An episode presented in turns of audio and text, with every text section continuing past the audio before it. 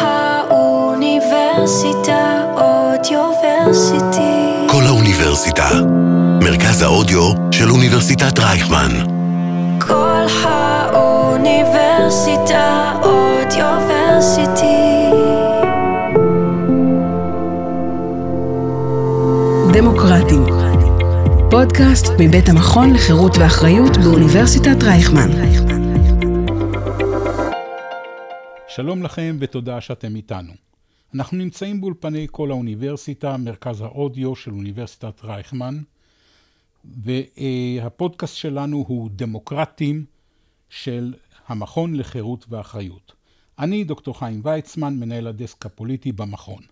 האורח שלנו היום הוא מוחמד דראושה, מנהל אסטרטגיה בגבעת חביבה וחוקר מיעוטים לאומיים באקדמיית רוברט בוש בברלין. עם מוחמד דראושה נדבר על מצבה של החברה הערבית בישראל, אה, על החששותיהם של הערבים ועל החשש מהם, מה מותר לערבי בישראל לומר ומה אסור לו, והאם אותם הכללים שחלים על הערבים חלים גם על היהודים. שלום מוחמד, ותודה שאתה מתארח אצלנו. שלום חיים, תודה שהזמנתם אותי. תענוג שלנו.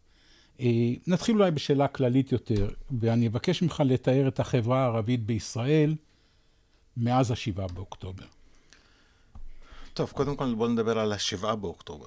החברה הערבית בשבעה באוקטובר, ואחרי זה מהשמיני לאוקטובר. שבעה באוקטובר הוא יום עצוב לכולנו, הוא יום עצוב במיוחד גם לך ולמשפחתך, ולפני שנמשיך, אני רוצה באמת להביע את השתתפותנו בצערכם על הרצח של עווד דראושה. אכן, שילמנו מחיר כבד במשפחה. הבן דוד שלי, שהיה פרמדיק ב-7 באוקטובר במסיבה, סירב להתפנות, המשיך לתת טיפול לפצועים הראשונים מהתקיפה, עד שהוא נרצח בעצמו. והביא לנו הרבה כאב, אבל גם גאווה במעשיו ההומניים וההתחייבות שלו באמת לשבועה הרפואית שאתה מטפל באנשים, לא משנה מה הזהות שלהם, ואפילו אפילו אם זה עולה בחיים שלך. בזמן, בזמנים הכי קיצוניים הוא עשה את הבחירה לא להתפנות, אמר לצוות שהיה איתו, אתם תלכו, אני מדבר ערבית, אני חושב שאני אסתדר. זה עזר לו כנראה לכמה שניות בלבד. אבל היו עוד 22 אזרחים ערבים שנרצחו באותו אירוע, ויש לנו עוד תשעה אה, מהחטופים הם אזרחים ערבים, ו... וזה יצר סוג של, כאילו, חיב... יצר חיבור של כאב של החברה הערבית בישראל יחד עם החברה היהודית. חווינו כאב משותף, כאב וטראומה, הייתי אומר אפילו יותר מכאב, שאנחנו כנראה נסחב לעוד שנים ארוכות, כי הראתה כמה אנחנו יכולים, כמה פגיעים אנחנו בעיקר כאזרחים, האזרחים הערבים והאזרחים היהודים. ואחרי השביעי באוקטובר החברה הערבית נמצאת בתסבוכת.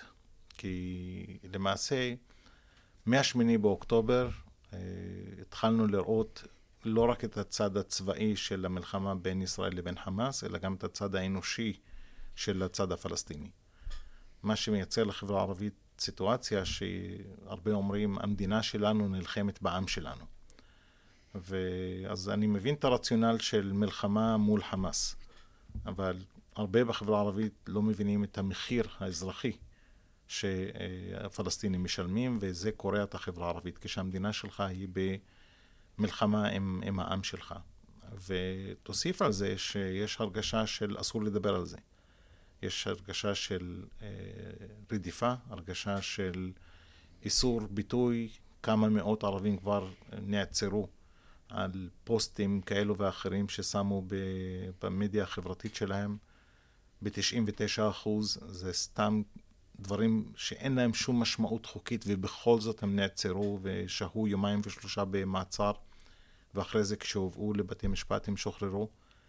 אז יש הרגשת דיכוי, הרגשת השתקה, הרגשת רדיפה גם כן, אה, כמה אנשים כבר פוטרו מעבודתם, מאות, הרבה גם אה, פוטרו מהלימודים שלהם, על דברים שהם ממש הם לא חצו קו אדום, הם אולי חצו את הטעם הטוב.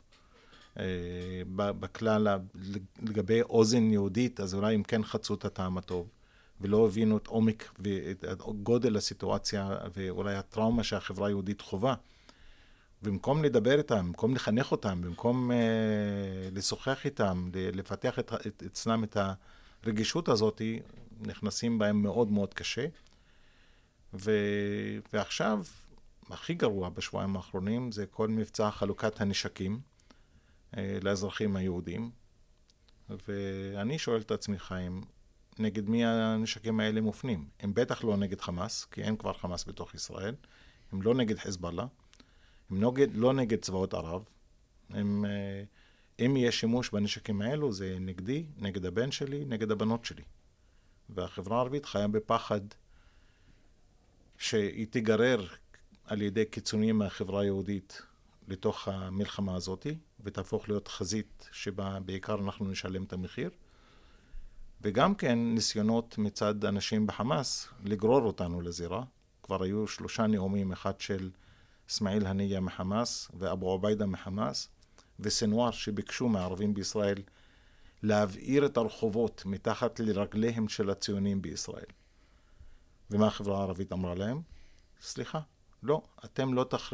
תחליטו לנו מה הם היחסים בינינו לבין שאר האזרחים היהודים במדינה. אז מצד אחד יש לך את התיאוריות של בן גביר והחבורה שלו שמנסים להבעיר את השטח נגדנו, ומצד שני יש לך את חמאס שמנסים לגרור אותנו לתוך המלחמה, ואנחנו לא רוצים את זה. בסקר שערכנו כאן, במכון לחירות ואחריות באוניברסיטת רייכמן, מצאנו שרוב גדול מהמשיבים בחברה הערבית, 74 אחוז, מסכימים עם המשפט שאומר שהמלחמה הגבירה את העוינות של הציבור היהודי כלפי הציבור הערבי בישראל. בריאיון למוסף לשבת אמרת שהיהודים רואים בכם הערבים אויבים ומתייחסים אליכם כאל אויבים. תרצה להרחיב? אז אולי הייתי חוסך לך את הכסף על, ה... על הסקר, כי המשפט כנראה אומת על ידי הסקר. אה, החברה הערבית אה, נמצאת בחשש, וב... הרוב בחברה היהודית, אולי באמת בגלל שהם עדיין חיים בטראומה ובפחד שנוצר מאירועי אוקטובר, ב-7 אה, לאוקטובר, לא מבדילים בין ערבי לערבי, לא מבדילים בין אזרח לבין חמאסניק, לא מבדילים בין חסן נסראללה לרופא שלהם בבית חולים, או לרוקח שלהם בסופר פארם, וזורקים את התינוק עם המים. מוציאים את הכעס שלהם על האזרחים הערבים, מוציאים את התסכול שלהם מהפשלה שהייתה באירועי אה, שביעי באוקטובר, מוציאים הרבה מהתסכול הזה על עוזרת הבית שלהם שבאה לנקות בזיכרון יעקב ואומרים לה אל תבואי כבר, לא רוצים לראות אותך. אה, עובדי בניין ברעננה, ראש העיר אומר להם אנחנו לא רוצים לראות ערבים באתרי הבנייה.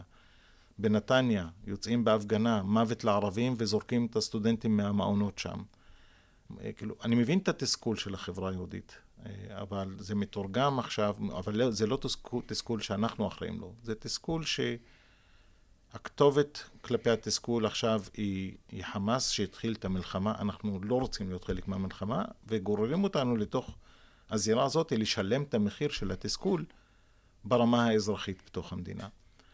וזה, וזה סוג של התייחסות כאל אויב. אה, פתאום כל ערבי הוא אויב, פתאום כל מוסלמי הוא אויב, פתאום כל אדם שיש לו מבטא אה, כזה או אחר הוא, הוא חלק מהאויב. אה, עשרות אנשים במעגלים המיידיים שלי, עובדים שהם כבר מפחדים לצאת לעבודה, מפחדים לצאת לקניונים. היה לי מפגש עם 220 סטודנטים ערבים חדשים שהתקבלו לאוניברסיטאות. מתוכם עשרות אמרו שהם לא יתחילו את שנת הלימודים, הם מפחדים, במיוחד בנות עם כיסוי ראש. אה, יש לי תוכנית שנקראת פרחי הייטק, שמכניסים תלמידים ערבים להתחיל לימודי מדעי מחשב בכיתה ט', היו לי 120 נרשמים, המספר ירד ל-67, לא רוצים להיכנס לאוניברסיטאות עבריות, כי מפחדים, ילד, אמהות מפחדות מה יקרה לילדים שלהם. מחשש שבחברה היהודית הם פשוט לא, לא עושים את ההבדלה הזאת בין אדם ואזרח שהוא שותף לחיים שלהם לבין אויב. ו... ואז אז החברה הערבית עוברת סוג של התכנסות. התכנסות שיכולה לפגוע בעצמה. כאילו... נדבר על זה שנייה, על התהליך הזה. אה, פידה שחאדה, לשעבר חברת מועצת העיר לוד, אומרת, אין לי צד. יש הלך רוח שמותר לרצוח בעזה ואסור לרצוח כאן.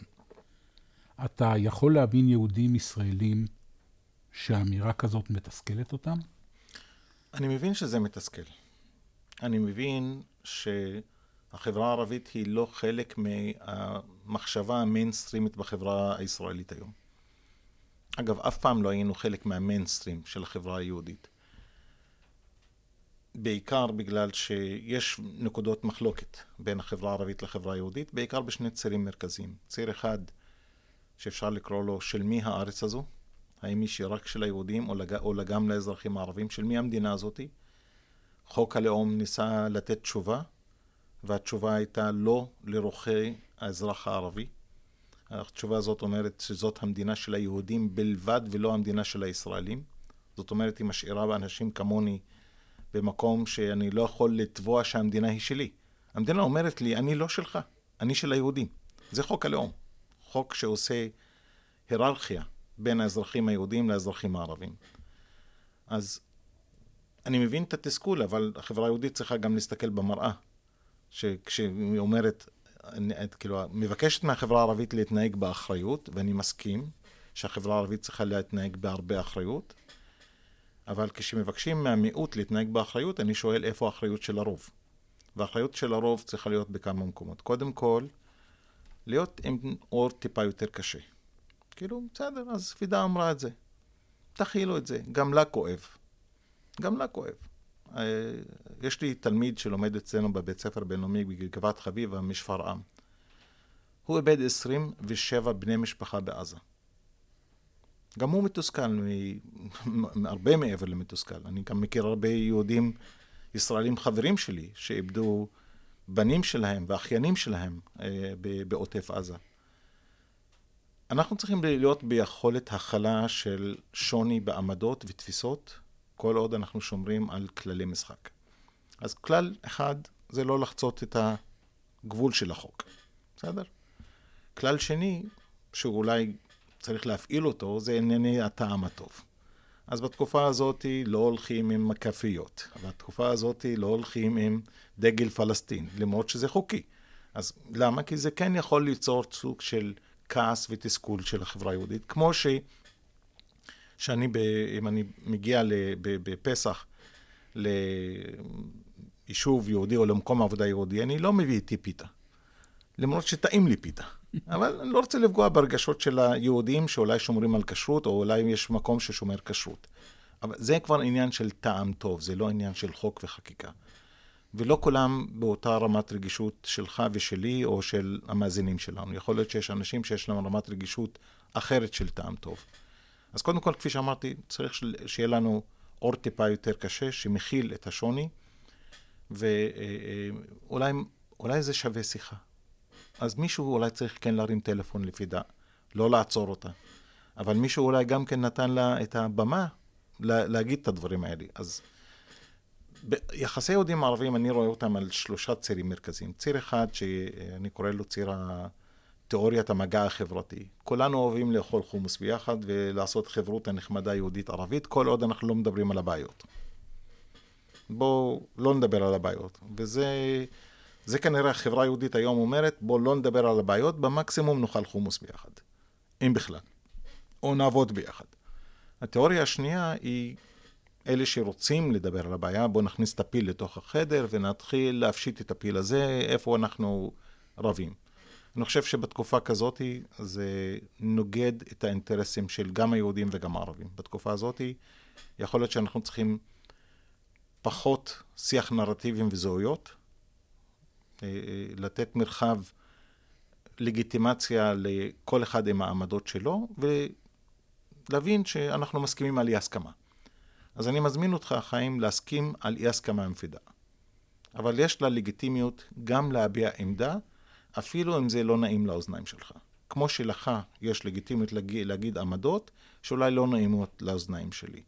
אלה שאומרים, אנחנו צריכים להיכנס בכל העזתים ולא להשאיר אף אחד, זה לא נעים לאוזניים שלי. זה, אני, כאילו, לי אישית אין חברי, אין בני משפחה שם, אבל אמרתי, יש תלמידים שאצלי בבית ספר אצלי שיש להם בני משפחה, ואמירה כזאת היא להכחיד את כל העזתים. זה, אני לא רוצה להשתמש במילים קשות יותר, כאילו, זה, זה כבר עובר אולי אפילו את, את, את החוק, אם אנחנו היינו במדינה שהייתה שומרת יותר על ערך, ערכי כבוד האדם וחירותו. והציר השלישי? והציר השלישי זה אינטרסים משותפים. יחסי יהודים וערבים היום בנויים על הרבה אינטרסים משותפים.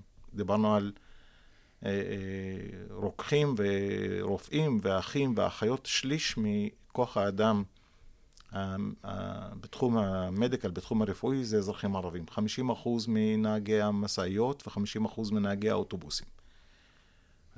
גם נהגי מוניות, גם עובדי בניין. אה, אלה אנשים שנותנים שירות, מקבלים משכורת, יש פה תלות הדדית בין שני הצדדים. ו... ומה שיפה, עם כל הכאב שאנחנו חווים, ב-99% מהמקרים זה מחזיק מעמד. זה עדיין מחזיק מעמד. אנחנו עדיין לא הגענו, למרות שיש את המשיכה הזאת של הבן גביריזם מצד אחד וחמאס מצד שני, להבעיר את השטח, התלות ההדדית הזאת עדיין מצליחה להחזיק מעמד. אז כן פיטרו כ-400 אנשים, אבל יש מולם אולי 400 אלף שעדיין בעבודה. אה, כן אה, זרקו שבעה רופאים, אבל יש אלפי רופאים שעדיין נמצאים בעבודה. צריך לטפל בדברים הבעייתיים שקורים, אבל גם להסתכל על תמונה גדולה. עדיין מתחילים להחזיק את מה שאני קורא להם איים של הצלחה ביחסי יהודים וערבים. וזה בעיקר בתחומים הכלכליים והחברתיים, למרות שבנושאים החברתיים יש פחות ביקורים הדדיים בתקופה הזאת. אני חושב שגם ערבים מבקרים פחות ערבים. אף אחד לא מבקר אצל השני עכשיו, כל ה... גם יהודים מבקרים פחות יהודים. כן, זה, זה, זה זמן שאנשים uh, מתכנסים לעצמם. לעומת פידה שחאדה, אומרת גדיר הני, יש כאלה שלא מגיבים מתוך פחד שיתפסו אותם כמשתפי פעולה עם היהודים. וזה אומר לי שהאזרחים הערבים נמצאים בין הפטיש והסדן. פוחדים שהיהודים רואים בהם אויב, או לפחות כמי שמזדהים עם האויב, ופוחדים מכך שהערבים יתפסו אותם כמשתפי פעולה, כפי שאמרה גדיר הני. אז גדיר מבטאת בהחלט uh, הלך רוח שקיים אצל פעילי שלום ופעילי דו-קיום uh, כאלו ואחרים, והיא פעילה מאוד מאוד uh, אקטיבית בתחום הזה. וכל שיח היום סביב שלום זה כאילו שאתה לוקח צד uh, במלחמה, אפילו, ש, אפילו שזה ממש שטותי, כאילו לקחת צד ב, שאתה אומר אני רוצה שלום בין ישראל לפלסטינים, זה כבר נתפס כצד. כי הישראלים היום אומרים, זה לא הזמן לדבר על שלום, זה הזמן לדבר על הכרעה, ו- ו- ו- ולגמור טוטאלית את החמאס, ולא משנה באיזה מחיר. אז אם אתה מדבר על שלום ודו-קיום, אז כאילו שאתה שאתה בעד חמאס. היהודים הישראלים. כן.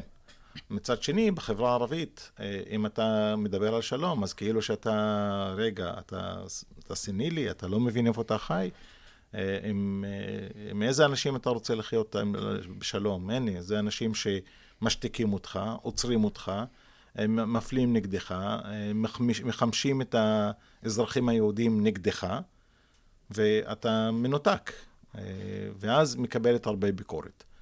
אה, למרות זאת, אני חושב שדווקא אמירות כאלו, כמו של, אה, אה, דווקא עמדות של רדיר, דווקא הן צריכות להיות העמדות שמוחצנות בחברה הערבית. זה, זה להיות חלק מהפתרון ולא להיות חלק מהבעיה. אם אתה שותק היום, אם יש לך מה להגיד חיובי, זה הזמן להגיד אותו. כי אם אתה לא אומר אותו, לדעתי אתה הופך להיות חלק מה, מהבעיה. כי אלה שרוצים לחמם את הזירה, הם יודעים, הם עושים את זה. ואלה שבוחרים שתיקה, והם בצד, נקרא לו הנורמטיבי של ה... בחברה הערבית ובחברה היהודית, אם הם שותקים היום, אני חושב שהם עושים עוול לעצמם ולצד, ובכלל, לציבור הערבי ולציבור היהודי בו בזמן. בחברה הערבית הישראלית יש בעצם שני תהליכים מנוגדים. יש מצד אחד את ההתבדלות, את ה... יש היום רדיקליזציה, פלסטיניזציה ומצד שני יש התהליך של ההשתלבות, הישראליזציה. נתת דוגמאות לתהליך הזה. גם אתה, במאמר שפרסמת בעיתון הארץ, כותב על שתי הזהויות, ואולי אפילו שלוש של ערביי ישראל. מה, מה היה המצב מבחינה זו לפני המלחמה, ומה תעשה המלחמה הזו לתהליכים האלה בחברה הערבית? בפרספקטיבה היסטורית יותר, אני חושב שהתהליך המשמעותי בחברה הערבית שהתחיל הוא אחרי הסכמי אוסלו. למעשה, מה הסכמי אוסלו אמרו לנו, חיים? אולי חשבתם שאתם חלק מהבעיה הישראלית-פלסטינית, אבל כשמדברים על פתרון, אתם לא חלק מהפתרון. לא מדינת ישראל הביאה את המעמד של האזרחים הערבים לשולחן המשא ומתן הדיפלומטי מול אש"ף, ולא אש"ף הביאו את הנושא של הערבים הפלסטינים אזרחי ישראל לשולחן המשא ומתן. שני הצדדים אמרו זה נון אישו, זה לא חלק מהשיח והדיאלוג, ואמרו שפחות או יותר הסכמי אוסלו, פחות או יותר אם תקום מדינה פלסטינית, היא תהיה פחות או יותר סביב גבולות 1967, בגדה המערבית ועזה. מה המשמעות כלפיי כאזרח? פלסטין לא תבוא לנצרת, פלסטין לא תבוא לטייבה, פלסטין לא תבוא לאכסאל, לכפר שלי, והמשמעות בשבילי שאני אשאר אזרח ישראלי לעולם ועד. עמדה של מיעוט בתוך מדינה יהודית, זה לא עמדה נעימה, אבל לפחות יש הכרעה, יש הכרעה היסטורית. העתיד שלנו הוא כאזרחי מדינת ישראל. מה שאוסלו גם עשתה, היא עשתה לגיטימציה לזהות הפלסטינית, כי פתאום הפלסטינים הם לא רק האויב, הם היו שותפים לשלום. דגל פלסטין הפך להיות חוקי. אז הרשינו לעצמנו גם להחצין את הזהות הפלסטינית. אז מצד אחד התחלנו בתהליך ישראליזציה מואצת, כתוצאה מהסכמי אוסלו, כי הבנו שם העתיד שלנו, אז יותר סטודנטים ערבים רצים לאוניברסיטאות ישראליות, יותר ערבים לומדים מקצועות שהם רלוונטיים לשוק התעסוקה בישראל, ויותר משפרים את השפה העברית, נכנסים לחוויה אפילו החברות, החברותית בין ערבים ויהודים, כי הבנו, איתם אנחנו נמשיך לחיות. אני תושב אכסל, עפולה, הם השכנים שלי לעולם ועד. היהודים של עפולה, אני חייב למצוא שיח איתם, ואני חייב ליצור שותפויות איתם, ואני חייב ליצור אה, אה, אה, תלות הדדית איתם, כי הם השכנים שישארו איתי לעולם ועד. מצד שני, תהליך הפלסטיניזציה עבר סוג של מוטציה. כאילו, סוג של לא רק זהות אתנית, לאום, היא, היא, הפכה, היא הפסיקה להיות זהות לאומית, הפסיקה, התחילה להיות זהות אתנית. כאילו, אנחנו לא חלק מהפרויקט הלאומי הפלסטיני. תקום מדינה פלסטינית, אנחנו לא נהיה חלק מהמדינה הפלסטינית, אז זה לא פרויקט לאומי עבורנו. אבל מה שכן, הזהות האתנית שלנו כפלסטינים, היא עכשיו יש לה מעמד מוכר בישראל, אז מותר לנו להחצין אותה. בגלל זה אני לא חושב שאלה שני תהליכים מתחרים, דווקא אלה שני תהליכים מקבילים. יש הרבה סקרים שמראים שכמעט יותר משני שליש מהאזרחים הערבים, כשאתה מבקש מהם להגדיר את הזהות שלהם, כמעט שני שליש מכניסים את המונח פלסטיני בתוך הזהות שלהם. אז או פלסטיני אזרח ישראל, או ישראלי פלסטיני, אבל עושים של שילוב או ערבי פלסטיני או רק פלסטיני לבד. אבל שני שליש מרגישים נוח, ואפילו הייתי אומר, זה סוג של פרס שקיבלו מתוך המשא ומתן הזה, ואולי אינדיקציה שיש מרחב אה, אה, אה, של ביטוי וחופש ביטוי בחברה הישראלית ובדמוקרטיה הישראלית, לתת לאזרחים הערבים כן לבטא את הזהות האתנית הפלסטינית. מצד שני, הזהות הישראלית גם כן מקבלת בסקרים יותר מ-70% מהערבים בישראל מכניסים את המונח ישראל בהגדרת הזהות שלהם, 70 ו-75%. אז, אז זה 65% ועוד 75% זה לא 100%. זה הרבה מעבר ל-100%. אז הזהות הערבית היא אולי 100, 140% זהות, ולא 100% זהות. זה, זה מעגלי זהות שהאזרח הערבי יודע לשים אותם ביחד. אתה ש... דיברת על שלושה מעגלי זהות, קראתי באיזה מקום. כן, יש גם את המעגל הזהות התרבותי, שזה התרבות הערבית, שגם פה היא מאותגרת, וגם מעגל הזהות הדתי. דווקא יש לי, אני, אני מתייחס ל-17 זהויות שונות שאדם חווה. גם מודרניזציה, החברה הערבית עוברת זהות מודרניזציה, שהופכת אותי יותר דומה לך, כאזרח יהודי ליברלי, מאשר שאני דומה לעיראקי שחי בעיראק. אה, איך שאנחנו, אה, למשל, בחירת מקצועות לימוד. עוד מעט נגיע לקרל מרקס.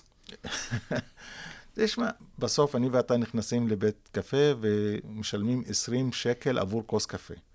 וזה שטות לעשות את זה, אבל אנחנו עושים את זה. זה, זה, מעמד, זה עניין של מעמד ביניים, שמתנהג כמעמד ביניים.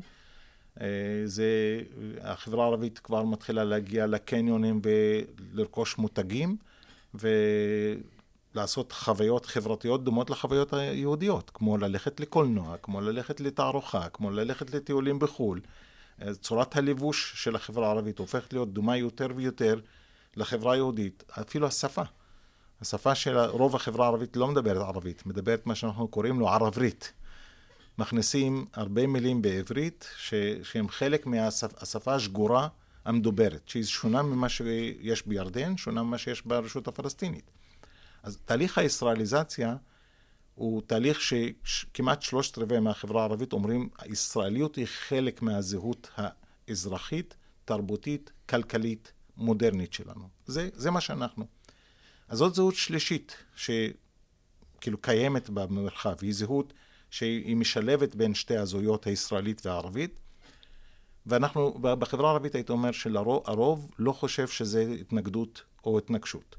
עכשיו, החברה היהודית, אחרי הכישלון של אוסלו, והאינתיפאדה השנייה התחילה להתייחס שוב לזהות הפלסטינית כזהות של אויב, והחברה הערבית עדיין נתקעה בזהות של הזהות הפלסטינית. כאילו, היא לא מוותרת על הזהות הפלסטינית. זאת אומרת, אבל כפי שאמרתי, היא, היא שינתה את הזהות הפלסטינית מזהות לאומית לזהות אתנית, לזהות תרבותית. והחברה היהודית עוד לא הבינה את המשמעות של הצורך של החברה הערבית במדינת לאום יהודית, להגיד, טוב, אם, אם אני לא חלק ממדינת הלאום היהודי, אז אני עדיין מחזיק בזהות האתנית של לפחות. ומבקשים מעמד של מיעוט לאומי בישראל, מה שלא מוכר. החברה הערבית לא מוכרת כמיעוט לאומי בישראל. דווקא חובה חוויה של... למרות שכתוב במגילת העצמאות. בני העם, בני העם הערבי. ושוויון אה, אה, זכויות מדיני גמור. דווקא שני, שני רפרנסים במגילת העצמאות. אחד, קוראים לבני העם הערבי להישאר ולהיות חלק מהשגשוג והבנייה של המדינה, ובמקום שני, מבטיחים שוויון מדיני וחברתי. דיברו, הפרידו בין השוויון. לא אמרו שוויון לערבים, אלא אמרו שני סוגי שוויון. שוויון מדיני, מה שחוק הלאום נוגד את העיקרון הזה של חוק של שוויון לאומי, ושוויון חברתי, ושם אני אומר שכן, כבר יצרנו הרבה איים של הצלחה בשוויון החברתי. פרויקט אחד שלמשל, שאני אביא אותו, אביא אותו כמשל פה, התחלתי אותו ב-2005. פרויקט מורים בין מגזרים, להכניס מורים ערבים לבתי ספר יהודים ומורים יהודים לבתי ספר ערבים. התחלתי עם שישה מורים, היום יש 2,500 מורים. 2,000 מורים ערבים בבתי ספר יהודים, 500 מורים יהודים בבתי ספר ערביים, זה מכסה כמעט 20% מבתי הספר בשני הצדדים. שתי החברות פותחות את הידיים, אומרות, בואו, יש, יש כמה מקומות שעדיין מתנגדים, אבל היום יש לך 20% משתי האוכלוסיות שנחשפים למורה מהצד, נחשפים למורה מהצד השני באופן קבוע בבית ספר שלהם, יום-יום, וזה מחזיק מעמד אפילו בימים האלו. מעט מאוד מורים עזבו, אני מדבר על כמויות שאולי לא מגיעות לשתי ידיים, אה, אולי בגלל, בעיקר בגלל לחץ חברתי בצד שלהם. אל תלך לעבוד אצל האחרים. לאו דווקא בגלל לחץ שמגיע מהאוכלוסייה המארחת. אה, וזה מחזיק מעמד, בדיוק כמו שיש לנו את השבעה בתי ספר מעורבים של תלמידים יהודים וערבים. אני חושב שהצלחנו ליצור מסה שאפשר אה, אה, להגיד שהיא מסה קריטית של הצלחות, שכן מצליחים להתגבר עכשיו על הקיטוב שמנסים להכניס בין שתי החברות היום. זה מחזיק מעמד כבר שישה שבועות, אני מקווה ש... לא נצטרך להחזיק מעמד עוד הרבה שבועות, שכבר נצא מהסיטואציה הזאת, ואז כשל... היום היחסים האלה כן נמצאים במבחן, אבל מבחן של לחץ משני הצדדים, גם מצד חמאס שמנסים לגרור אותנו, וגם מצד הימין הקיצוני בישראל. מכל סיבה שהיא, אני מצטרף לתקווה שלך. אה, אבל מצד שני, השחקנית מאיסה עבד אל-האדי. נעצרה ב-12 באוקטובר, לאחר שפרסמה באינסטגרם פוסטים שהביעו שמחה על הטבח שעשה חמאס בעוטף עזה. אתה יכול להבין את הפחד של, של היהודים מביטויים כאלה? או, או שביטויים כאלה גורמים, פחד שביטויים כאלה גורמים? תשמע, אני מכיר את מייסה, היא לא טיפוס מפחיד. זו אמירה אה, אה, טיפשית, שיש בה גם עבירה על החוק, והיא משלמת את המחיר. אה, מי שעובר על- את הגבול החוקי, אני חושב שיש חוק שצריך לטפל בו. אבל גם לשים את זה בפרופורציות. אה, אני לא חושב שהאמירה שלה השפיעה על עוד אדם נוסף בחברה הערבית, בכדי שיהפוך להיות חלק מאיום כלפי היהודים. אה, אז אם שמים את הדברים בפרופורציה, אז, אז באמת אמירה כזאת היא, אה, היא, היא באמת אמירה מאוד מאוד שולית. כפי שאמרתי, ברמה האישית היא עשתה טעות, היא תשלם את המחיר שלה ברמה החוקית. אני לא, לא הולך לגונן עליה אה, ב- ב- בסיטואציה כזאת, כי יש חוק יבש שאומר שאסור אסור לנסות... אה, אה, לה- לש- לשבח. כן, זה, זה, כבר, זה כבר כאילו שאתה מנסה להביא אנשים באמת אה, אה, להתנגשות הזאת, התנגשות הפיזית, ואני חושב שזה האיסור המוחלט, שאסור לנו להביא למצב שאנחנו דוחפים אנשים אה, להיות בהתנגשות אה, אה, פיזית בין יהודים וערבים. ויכוח, אני מוכן להתווכח איתך מעכשיו עד להודעה חדשה. אין לי בעיה להתווכח איתך על נרטיבים, מי התחיל את המלחמה ב-48' עד את מי אברהם אבינו רצה להקריב, ואנחנו עדיין לא נסכים. אני עדיין מאמין שזה היה ישמעאל, אתה בטח מאמין שזה היה יצחק. בסוף לא זה ולא זה יקרו.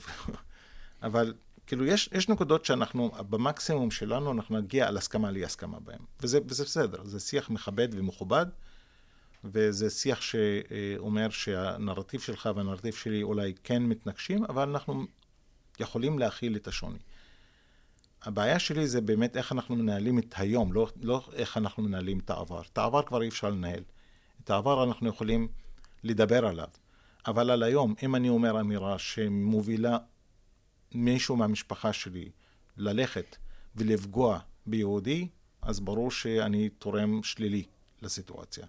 אם אתה אומר אמירה ותורמת למישהו מהמשפחה שלך לעשות מעשה שלילי נגד ערבים, אז ברור שזאת אמירה שהיא לא במקום הנכון. ההתנהלות שלנו היום צריכה להיות בהרבה אחריות. אלו אמירות לא אחראיות שלה. הן גם כן, כפי שאמרתי, חוצות את ה, את ה, לא רק את הטעם הטוב, אלא גם כן את, החוק.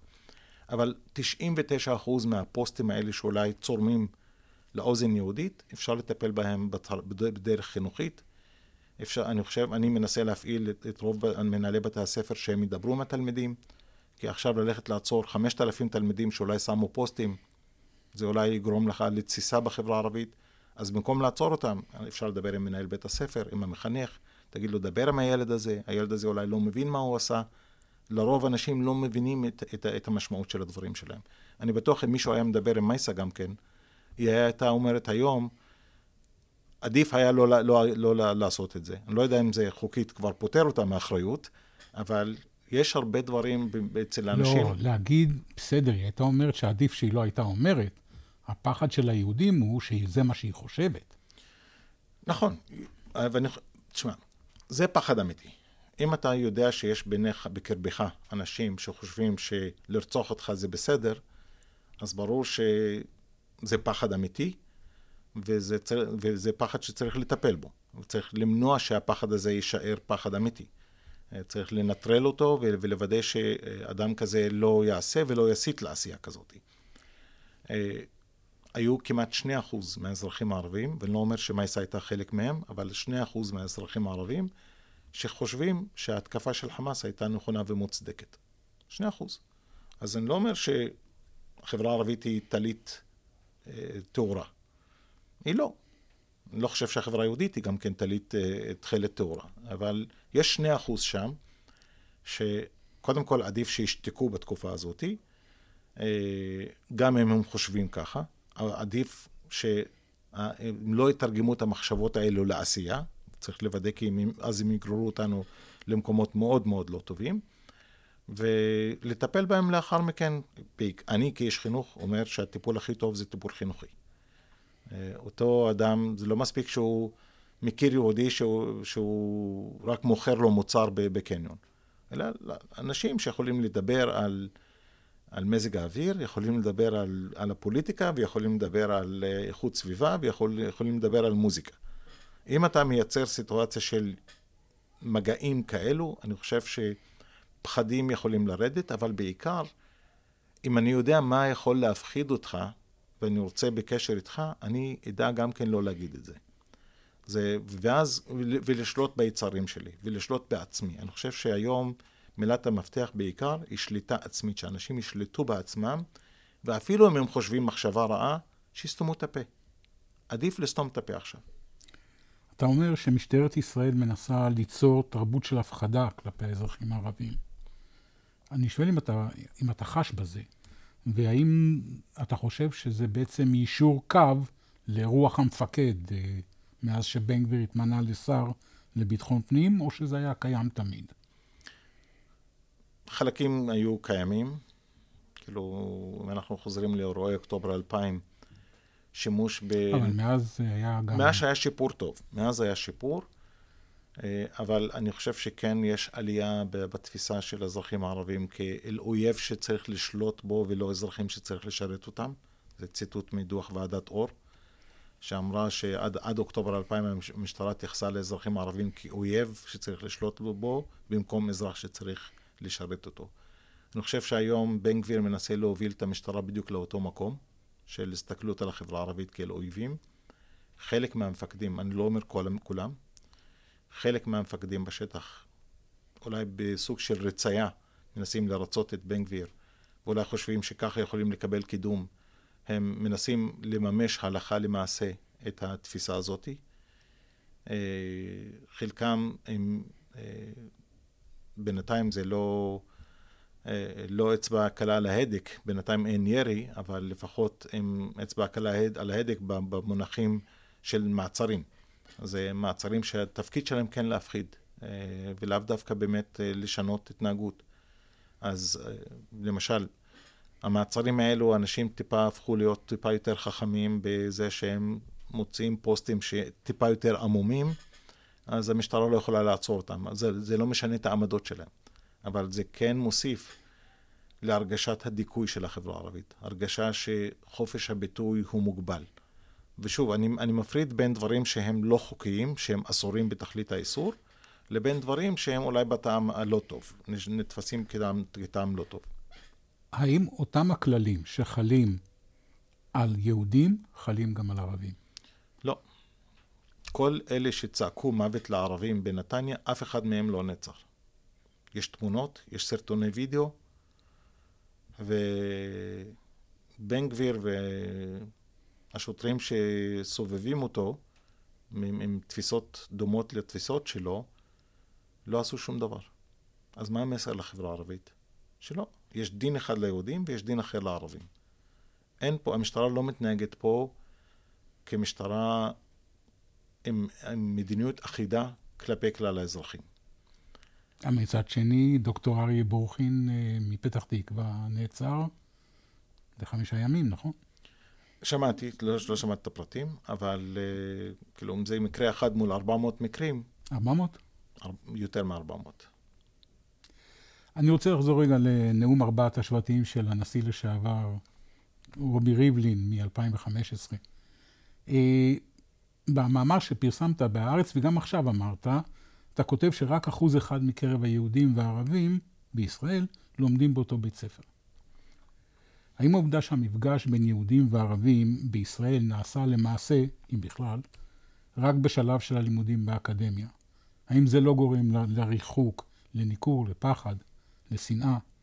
האם האקדמיה זה לא מאוחר מדי?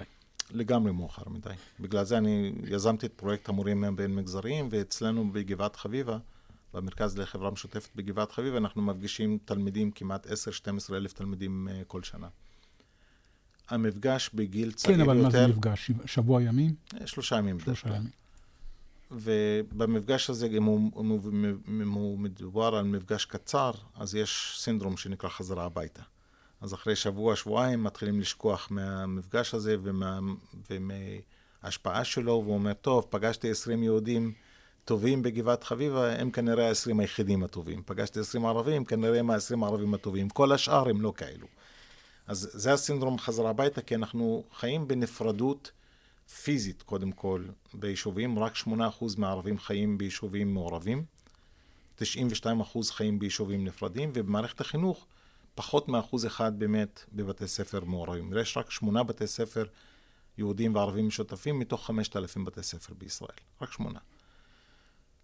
אז, אז זה מאוחר מדי לחכות לאוניברסיטה, כי בצעירות אנשים מעצבים את התפיסות החברתיות, הזהותיות שלהם. ואם ערבי נמצא בתוך החיים של יהודי, הוא יהפוך, הוא יעצב את התפיסות שלו כלפי ערבי, וההפך. יהודי שחי במרחב הערבי, אם זה מורה בבית הספר או תלמיד שפוגש תלמיד, הוא מעצב את התפיסה שלו כלפי היהודים גם כן. אם החוויה היא חוויה חיובית, אז ההסתכלות כלפי התרבות של האחר הופכת להיות חיובית. בפרויקט מפגשים, סליחה, בפרויקט מורים בין מגזריים עשינו מחקר. 93% מהתלמידים שיש להם עכשיו מורה מהצד השני זה המפגש המשמעותי היחידי שיש להם עם הצד האחר. אצל 68% מהם זה גורם להם לשינוי עמדות כלפי הכיוון החיובי על התרבות של האחר. וזה מחזיק מעמד בעיקר בגלל שהמפגש נעשה בבית שלי, אין חזרה הביתה, אין סינדרום חזרה הביתה. אותו מורה יהודי, הוא נמצא בבית ספר ערבי, השינוי נעשה בתוך התרבות הבית ספרית. זה מאתגר את חדר המורים, זה מאתגר את ההורים של אותם ילדים, אז זה, זה שוקע וזה נשאר עמוק בתת מודע של אותו ילד ערבי שפגש מורה יהודי, וההפך. ההנכחה של האחר בחיים של השני, באופן סיסטמטי וקבוע, תורמת לשני דברים. א', פחות סטריאוטיפים. שתיים, הומניזציה, שאתה מתחיל, מתחיל להתייחס לאחר כבן אדם ולא כנציג תרבות או נציג זהות. אה, מתחילים להסתכל על המורה ואומרים, טוב, התסרוקת שלה יפה, התסרוקת שלה פחות יפה. הלבוש שלה היום יפה, הלבוש פחות יפה. עכשיו היא בחופש, למה פתאום, וואלה, הבנו שיש לה חג אחר שונה משלנו. אתה מתחיל להוריד סטריאוטיפים ובעיקר מתחיל להוריד פחדים גם כן. כי אז אתה מפחד מאדם ספציפי ולא מתרבות כוללת. להוריד פחדים, אתה צריך להנכיח את האחר בחיים שלך. אני לא מפחד מכל יהודי, אני מפחד מחלק מהיהודים. אז יש יישובים שעכשיו אני חושב שקבוצות שיש להם רמת סטריאוטיפים מאוד מאוד גבוהה, אני בוחר לא להיכנס אליהם עכשיו, כי בשבילם אני חושב שרובם חושבים כל ערבי הוא אותו ערבי והוא יכול להיות סכנה ביטחונית. בעוד מקומות אחרים, למשל, ברגע שנכנסים לשער בית חולים, אז החשש הזה מיד יורד. מחוץ לשער של בית חולים או שער של אוניברסיטה, החשש הזה עולה. זה אותו אדם, אבל למה? כי לא מכירים אותו. מי שנכנס לאוניברסיטת רייכמן ומראה תעודת סטודנט, אחרי שהוא נכנס כבר, יודעים שהוא סטודנט של האוניברסיטה, אז מורידים את החששות, מורידים את כל ההתנגדויות, וחווים חוויה של מרחב תרבותי סטודנטיאלי אה, משותף. למרות שדחו עכשיו תחילת שנת הלימודים. אה, אז, אז צריך, צריך מכנים משותפים שמורידים את החששות האלו. ככל שאנחנו עושים אותם יותר מוקדם, אנחנו נקבל הצלחה יותר טובה. טוב, אז נכון שאמרתי שאין לנו הגבלת זמן, אבל בכל זאת השעון רץ. אבל אני בכל זאת רוצה לסיים בשאלה. תראה, שנים רבות אתה חוקר את החברה הערבית בישראל ואת החברה הישראלית בכלל. שנים רבות אתה פעיל למען החיבור הזה בין יהודים וערבים בישראל. רוצה לשאול אותך, מה, איך אתה רואה, מה יקרה לחברה הערבית בישראל? מה יקרה ליחסי יהודים-ערבים? מה יקרה לחברה הישראלית בכלל, אחרי השבר הגדול הזה? קודם כל נעבור את זה. אנחנו עדיין בשבר, וזה עוד אה, לא נגמר. מקווה שזה ייגמר כמה שיותר מהר. אבל אני בטוח שאגרנו מספיק כוחות לעבור גם את המבחן הזה. יהיה לנו כמה שנים של שיקום. שיקום המרחב של חופש דיבור, ומה זה דמוקרטיה אמיתית אפילו בזמן משבר. אה, היה לי הזדמנות לדבר על זה עם אה, הנשיא ביידן שהיה פה. נפגשתי איתו ודיברתי איתו על זה, והוא, כתוצאה מהשיחה, הוא יצא בנאום הפרידה שלו כשהיה פה. הוא אמר שצריך לשמור על ערכי דמוקרטיה גם בתקופת משבר ובתקופת מלחמה. אני מקווה שיותר מנהיגים ישראלים יבינו שצריך לשמור על דמוקרטיה גם בתקופת מלחמה. והערכים הדמוקרטיים, לא רק הטכניקה הדמוקרטית. וככל שנשמור על זה, אני חושב שנאגור פחות נזק. אז קודם כל, עכשיו בואו נמעיט נזקים, בואו נפחית נזקים, לא לחכות שאנחנו נאגור יותר ויותר נזק, ואחרי זה נגיע חודש אחרי המלחמה עם עוד עשרה או עשרים אזרחים ערבים הרוגים או יהודים הרוגים, ואז הלך עלינו עוד עשור. אנחנו, יהיה לנו, ייקח לנו עשר שנים לתקן את הנזקים האלו. צריך להפחית בנזקים האלו. צריך לראות יותר ויותר דמויות ציבוריות שמדברות בעד חיים משותפים וחברה משותפת, וכשאני מדבר על חברה משותפת, זה לא רק דו-קיום שדיברנו עליו בעבר, דו-קיום היררכי כמו בין סוס לרוחבו, אלא דו-קיום שמבוסס על ערכי שוויון אמיתי, שוויון מהותי. אני רוצה לשמוע יותר מובילים בחברה הישראלית, היהודית והערבית שמדברים על הדברים האלו, בכדי להראות מהי רוח המפקד. לצערי, ראש הממשלה היום הוא לא המפקד האמיתי לערכים מאחים של אה, מרכיבי האוכלוסייה, וצריך אה, אנשים אחרים. ונשיא המדינה אומר דברים בכיוון החיובי, אבל אני חושב שכל נשיא אוניברסיטה צריך להגיד את זה, כל דיקן צריך להגיד את זה, כל בעל חברה במשק הישראלי צריך להגיד את זה, כל מנהל בית חולים צריך להגיד את זה, כל מנהל בית ספר צריך להגיד את זה. אנחנו צריכים להפוך להיות למופת לאיזה חברה אנחנו רוצים להיות בה, וכך להפחית את הנזק. ייקח לנו כמה שנים טובות לתקן את הנזקים שאגרנו בשישה שבועות. אני רוצה להודות לך, מוחמד דראושה, מנהל אסטרטגיה בגבעת חביבה, חוקר לאומים ו... אה, מיעוטים לאומיים. מיעוטים, ולאומי, מיעוטים לאומיים ברוברט בוש אקדמיה בברלין, באקדמיה רוברט בוש בברלין. תודה לכל האוניברסיטה, מרכז האודיו של האוניברסיטת רייכמן. תודה לכם שהייתם איתנו. הפודקאסטים שלנו משודרים בכל האפליקציות האפשריות, אפל, ספוטיפיי, יוטיוב. נתפגש שוב בפודקאסט הבא. תודה, תודה רבה. דמוקרטים. פודקאסט מבית המכון לחירות ואחריות באוניברסיטת רייכמן.